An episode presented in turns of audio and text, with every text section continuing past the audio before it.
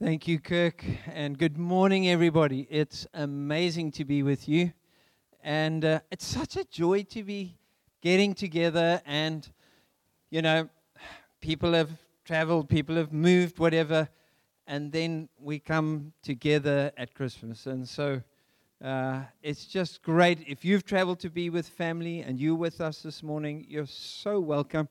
Last night, we virtually had people who'd never met each other before sharing our Christmas table with us.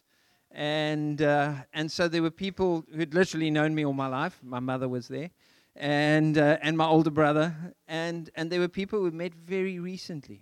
But the joy of being together. And there's a sense for me this morning of coming. I haven't met some of you, but just the sheer joy of gathering as God's family in His presence to give thanks for His Son uh, what an absolute delight. So, we've been looking at a, at a short series. The younger pastors and Bible scholars in the church have been doing this. And so, Kirk started us off in our um, Advent season, and then I myself, as one of the young pastors, did a session, and then Nate did one from uh, London Bible, uh, the uh, uh, Christ for the Nations School, and then um, Kirk did another one while I was at Classic. And, and we want to wrap this up and kind of bring this together. Now, if you weren't here, you can always listen back if you want to, but uh, I'll try and keep it thing as we focus. So today we, we've had a chance to look at gift and we're going to come back to it. Um, but Christmas is obviously about more than gift. Sometimes we're given things we need, which we didn't really want, or things we don't need, but we really want things we can eat or we can't, or things for fun like toys, or else things we wear. Anyone get a tie or socks for Christmas? Um, and things we definitely shouldn't eat. Um, so, and then there's some gifts that, that, that come as promises. Uh, how many of you got promised an experience? So you're going to go and do something with your gift. Um, and so sometimes the gift is the thing you've gotten, sometimes the gift is the promise of the future. But this Christmas, and we're going to get to the gift towards the end of the message, we've been focusing on the signs that point us to the gift. Signs that, when we follow them, lead us to God.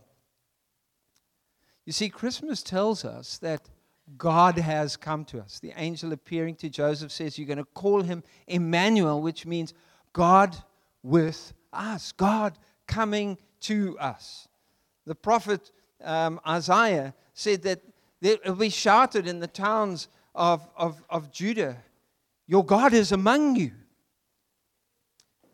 So we want to look at what are the signs that we can follow and find God. So we're going to go to John chapter 1. So we've looked at Matthew, we've looked at Luke, Mark, there's a little light on Christmas detail, but John gives us a little bit of theology to kick us off this morning. In the beginning was the Word, and the Word was with God, and the Word, speaking of Jesus, was God.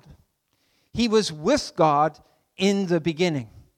Through him, all things were made. So when God spoke, literally, it was Jesus involved in that moment. Without him, nothing was made that has been made. So we're almost back in the beginning of Genesis itself. So the Creator God is coming. This is the God who made all things. It's the God who gives life to all things. In him was life.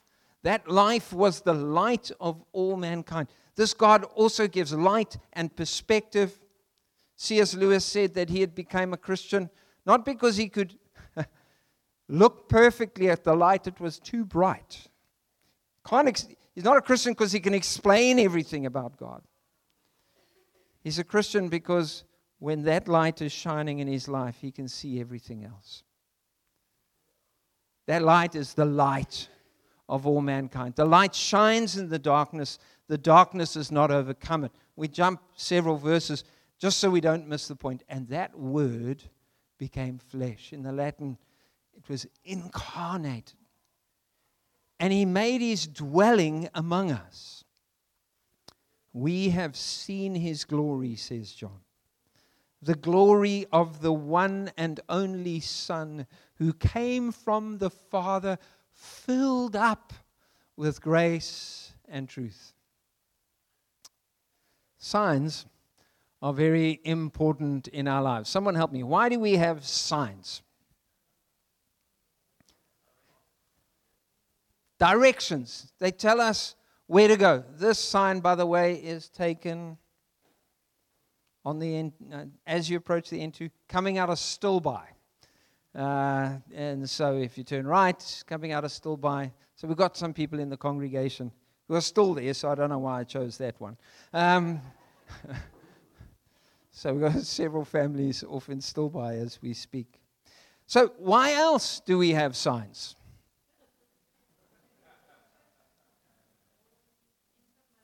Information, warning, instruction, command, demand.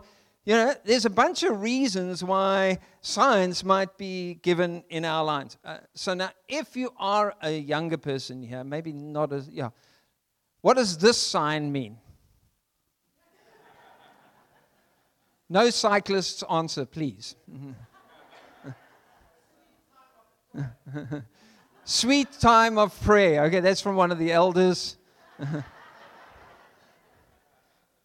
Okay, give me the real answer. This sign means stop. Okay, what's the difference with that sign? What's the difference? The one you're supposed to stop and go away. Don't go in there. The other is you're just supposed to stop, check things out, and then you can go. So it's it's really important that we sort of like know how to handle the signs. And so as we've been looking at this, we've been following the signs, finding God. So, what were some of the signs we looked at? We looked at the sign of the star that the wise men or the magi from the east led them to keep seeking. So, they, they assumed that the king of the Jews would be born in Jerusalem. So, they went there only to find out he wasn't. And it was very tragic because ultimately the tyrant Herod learned that of the significance of this sign. Interesting, Herod believed it. I mean, he didn't, he didn't question it. He believed it so much that he murdered hundreds of babies in the Bethlehem area for fear that one of them would succeed him and take away his rule and his throne. So, the thing we saw when we looked at this sign was that discovering a sign does not guarantee the right response. We sometimes think, if only God would give me a sign, then I would believe, or then I would obey, then I would know. And actually, again and again, in life and in Scripture, we see that discovering a sign does not guarantee the right response. Herod's response to the sign was to believe it and to plan evil. The teacher's response was to discuss it. Remember, they knew where the answer was, they knew this would be in Bethlehem, but they did nothing with it. They saw, heard, discovered, discussed, understood the sign, but they never went to Bethlehem. They never bowed before Jesus. They never opened their lives and their treasures to him. Only the wise men follow the sign all the way to the point of, and I love this passage, it says they opened their treasures gold, frankincense, and myrrh, and they worshipped him. We sang about them earlier. The second sign is a baby in a nappy. Now, this may surprise you. You know, we often read of swaddling clothes. That, that's just a nice term for the fact that they didn't have disposable nappies or whatever it is, or safety pins. And so, you know, you couldn't just leave a sharp thing there. So they used, they just used to wrap the babies up. So swaddling clothes is an advanced term for huggies. And so yeah, you have, and I mean, it's actually worth reading this sign. And there were shepherds living in the fields nearby, keeping watch over their flocks at night. And an angel of the Lord appeared to them, and the glory of the Lord shone around them, and they were scared spitless. I mean, it's hard to translate that term. They were not just phobic, They were completely terrified by what was going on around them. I don't know if you've ever encountered a UFO or something like this, but this, you know, this level of glory that happened to these random, misunderstood, often suspected, marginal people, suddenly there they are, and that which caused Isaiah in his deepest prayer time to fall down and say, Woe is me, I'm an unclean man, suddenly appears to these shepherds in the field. The full glory of God shines all around them. Night becomes day, and they are scared. So the angel says to them, as Kirk explained to us, Do not be afraid when you see them in their full identity, you do find it pretty scary. Why? Because I come to bring you good news that will cause great joy for all the people. That's what, that's what this message is about. Today, in the town of David, a Savior, a Savior, a Savior has been born to you. He is the long awaited anointed one, Christ. So how, that term Christ or Messiah, Mashiach, is how they describe their king. Their kings were the anointed one. He is the ruler, he is the Lord. This will be the sign to you. You will find a baby wrapped in swaddling clothes, wrapped in a nappy, lying in a manger. Suddenly, a great company of the heavenly host appeared. The host just means army so now this is like a military parade. And they're with the angel and they're praising God. They're shouting, declaring, singing. Glory, if you're in the Latin. And uh, in excelsis there, glory to God in the highest. In the highest. In the highest heaven, in a sense, in the highest everywhere, in every sense. And then on earth, peace to those on whom his favor rests. Now, some translations try and sort of like make it on earth, there's going to be peace for those whom God likes. No. It's that God has chosen to bestow his favor on humankind through the gift of Jesus. You're going to have to decide whether or not you receive it. So he is Savior. He is Christ. He's Mashiach, the long awaited King. He is the Lord, and his kingdom is good news of great joy for all the people. that's why we know that that other dodgy translation not correct. Because why would it be for all people if only some people get God's favor?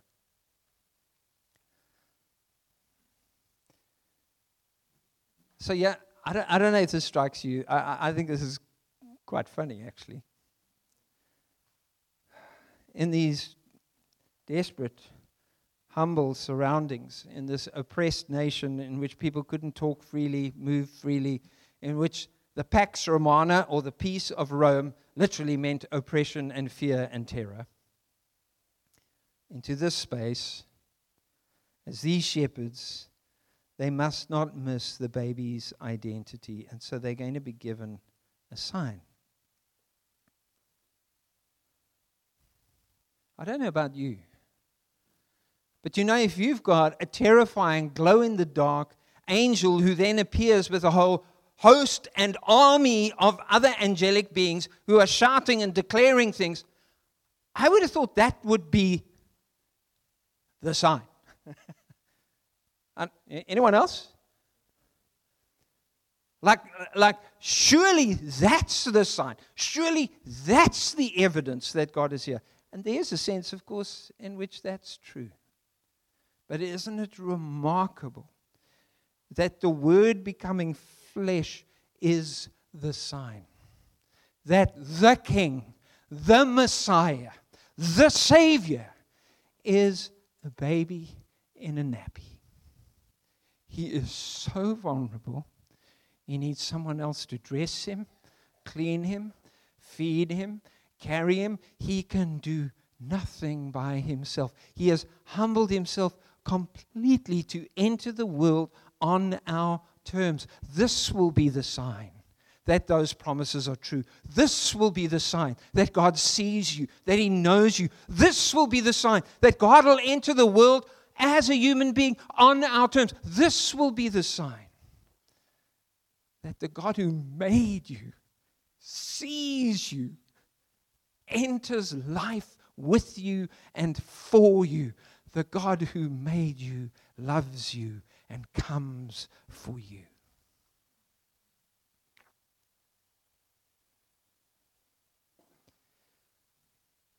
Now, we could talk about the terrifying angels.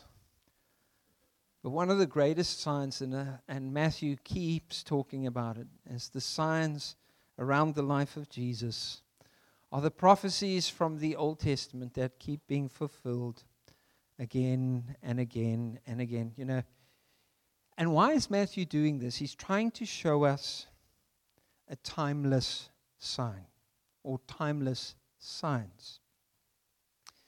See, the difficulty with the other signs is that we weren't there 2,000 years ago. You didn't see the glow in the dark angels. You didn't get to go to the manger and look in a crude animal feeding trough and see a baby in nappies. You didn't get to walk, you know, from the far east all the way through, taking almost two years to get to Jerusalem and ultimately to Bethlehem to worship the baby. Those signs they signs for sure. They recorded, they've got eyewitness credibility. But there are signs that you can see. And these signs that we can see are fulfilled in Scripture again and again. You see, it's mind blowing if you try and think about it. If you want to see a sign, pick up your Bible and then understand that this book has been written over thousands of years and that hundreds of years before this baby was born, the prophets were talking about this little boy, the circumstances of his birth, what his life would look like, what his ministry would look like, what his death would look like. Every important event in his life is prophesied and declared in advance, even you know, there were the miraculous elements, there were the ordinary elements, there were the surprising elements. It's there again and again and again. In his birth, a couple of dozen. In his life, death, resurrection, hundreds.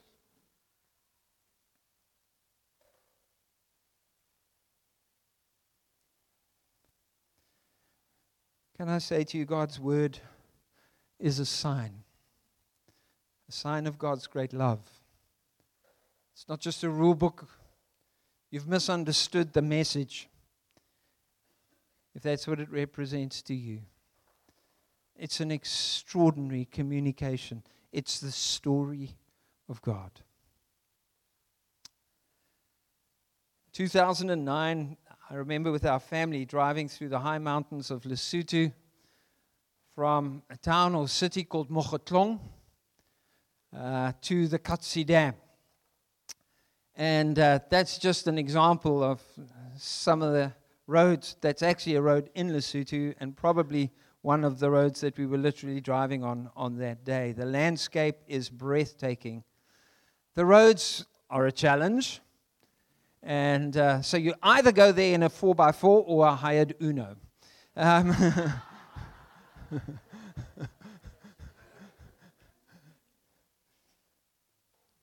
But one of the things was there were no signs.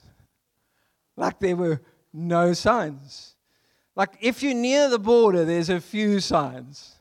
But once you start going up into those high mountains, you better know where you're going, or you better know someone who knows where they're going.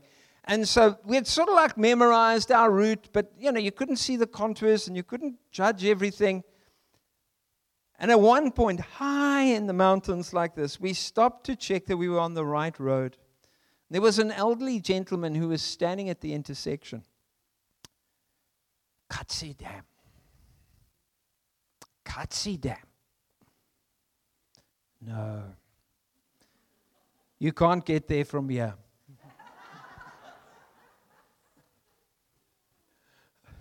like, like it was on the moon, you know. Like if you can't get there from here, then you can get there. You can't get there. Because the way you get there from here is always to go somewhere, to go somewhere. And, and maybe, in fairness to him, it was lost in translation on us. He, he, because then he proceeded to say, You don't have to make a U turn. You're on the right road, but you need to go here, and then you need to go here, and then you need to go here, and then you can get there. We were very relieved.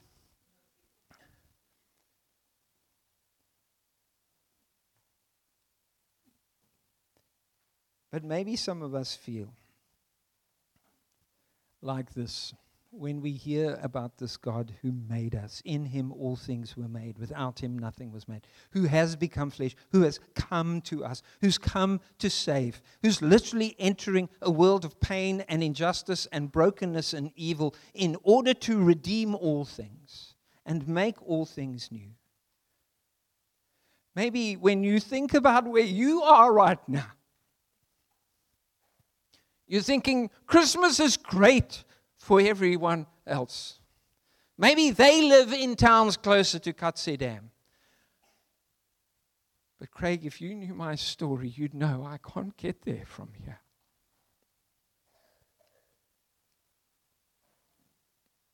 And you're disqualifying yourself from receiving and believing the message of Christmas. Can I tell you, based on God's word, that there is nothing that we can, no place that we can take ourselves in which ultimately these promises about the nature and the person and the coming of Jesus would not be true for you and for me. If Jesus has come for you, you can get there from here. You can. Why? Because all these signs, and we could kind of just think, okay, I just got to believe this. No, no, no. We need to understand the meaning of the message, which is that this God who made you has come to save you. He is the Savior. He is the King, and He will start a kingdom and one day that kingdom will literally govern the whole earth. And he does start small. He starts as small as a mustard seed, he starts as small as a baby in Mary's womb. But you'd be mistaken if you think, I can't get to God. Well, in one sense, maybe it is true. Romans 3, verse 23 says, We all have sinned and fall short of the glory of God. But the next verse talks about a gift. It says that we can be justified freely by His grace through the redemption that comes to us through the Messiah, Jesus.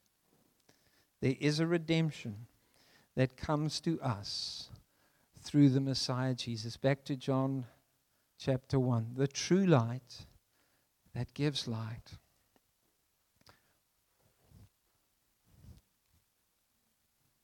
Was coming into the world. He's coming to you. He's coming to us. He's coming to find us. We think, I can't get there from here. He says, That's fine. I'll get to you. He was in the world, the greatest sign of all. And though the world was made through him, the world did not recognize him. And then, speaking of the covenant people, of Israel at the time. He came to that which is his own, but they did not receive him. And then this, yet to all who received him, to those who believed in his name, he gave the authority, the right to become the children of God. Children born not of natural descent, human decision, or a husband's will, but literally born of God. This is good news of great joy. And it can be for all people. In other words, you are not disqualified. In other words, you can get there from wherever you are. If you'll look to Him, if you'll receive Him, if you'll say yes, this is the good news. that we can tell from the mountains. Worship team, let's have you. This is the good news that we can declare to the world. This is the good news that as we believe in Him, in His name, as we receive Him, to believe in His name, His name is Emmanuel, God with us. To believe in His name, His name is Jesus, our God will save. To believe in His name, His name is the Christ, He is the Messiah. To believe in His name, He is the Lord. And so, as I believe in Him this Christmas, no matter where I am, I can follow the signs and find my God.